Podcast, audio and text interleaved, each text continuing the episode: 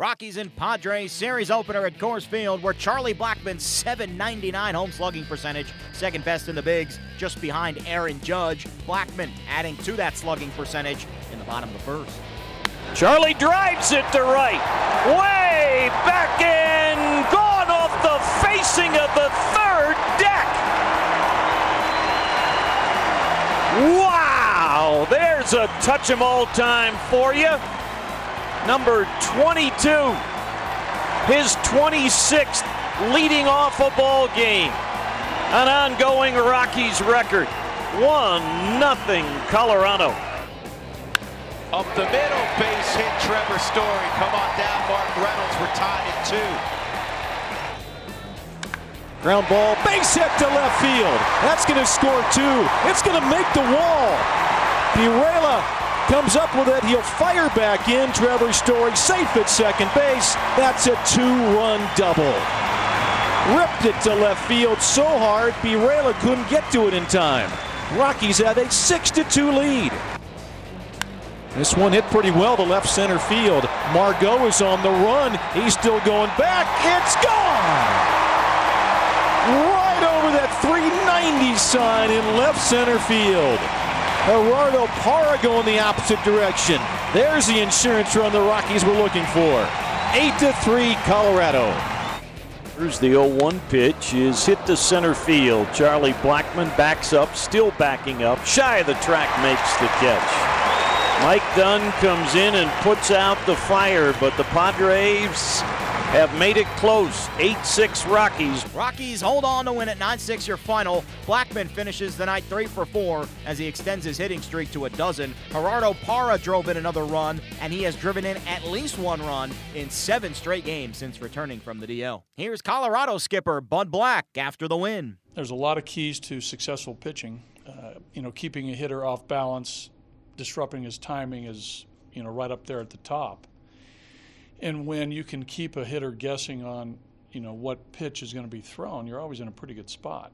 You know, I think that uh, with Herman, again, his ability, you know, tonight to land some breaking balls, and and as the game went on, he mixed in some changeups too, which was great.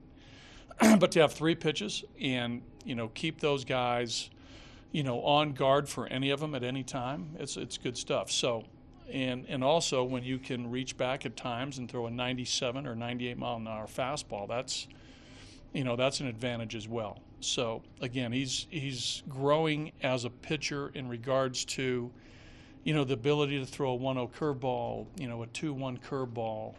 Um, you know those are the things that good pitchers do, uh, and he'll and he'll need to do that moving forward.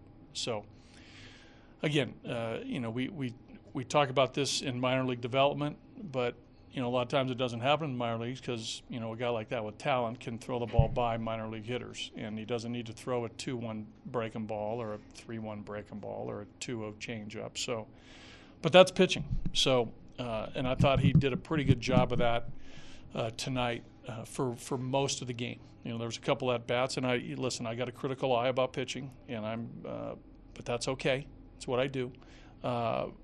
But he threw the ball fine. He threw the ball well. Third inning, you guys scored some runs there. Took some, obviously, you know, forced Perdomo to throw a lot of pitches. Watch some balls go to see Right. that quality of at bats. Yeah. Well, again, I think you know yesterday uh, we had some good at bats uh, in New York, and we talked about it uh, in our hitters meeting today about uh, about the at bats yesterday, and let's try to carry that over. So, uh, you know, I think there was some intent today uh, on certain situations and not expanding the zone. You know, take what they give you, and if it's a if it's a walk uh, to get on base, you know, let's uh, let's take advantage of that. And I think uh, we saw that with Mark, we saw that with Desi, uh, you know, DJ, uh, Charlie. Uh, you know, we walked tonight, which is a good sign. Buddy, big night for uh, Trevor Story at the plate. What have you seen about his offense? Yeah, better, you know, better at bats. I think that you know, I, I see certain uh, counts where the where the swing is shortening, and he's taken, uh, you know, a better approach uh, in the overall at bat. Uh, you know, you're you're exactly right about the last couple days. So that's what we're seeing. You know, we're talking about it daily, and he's and it and it just doesn't happen overnight where you apply it into a game. I mean, this has got to be a mindset by Trev to, you know, to have bats like this. You know, the two strike at bat, the you know the bullet into the hole. uh, you know, the, the first pitch, uh, base hit up the middle, hard ground ball. Uh, you know, didn't, didn't didn't get too big with that one. So uh, let's hope it continues. But you know, the, the thought process I think is in a pretty good spot with Trev. Charlie Blackmon went three for four and extended his hitting streak to a dozen in Monday's win over the Padres. Here's Blackmon after the game. I think that's great. That's you know that's good baseball when we need it. We recaptured the momentum, and then uh, Marquez did a really good job closing the door after that. 29 hits in the last two games. What does that say about this team stringing at bats together there? I think we're waking up. Um, you know, I, I think we're having better at bats. We're making the pitcher work harder. Um, like Trevor got some really good two strike hits for RBIs tonight. We're doing those little things that uh, make baseball teams better. Do you feel like there's a camaraderie between the lineup? Everybody is striving for that same goal.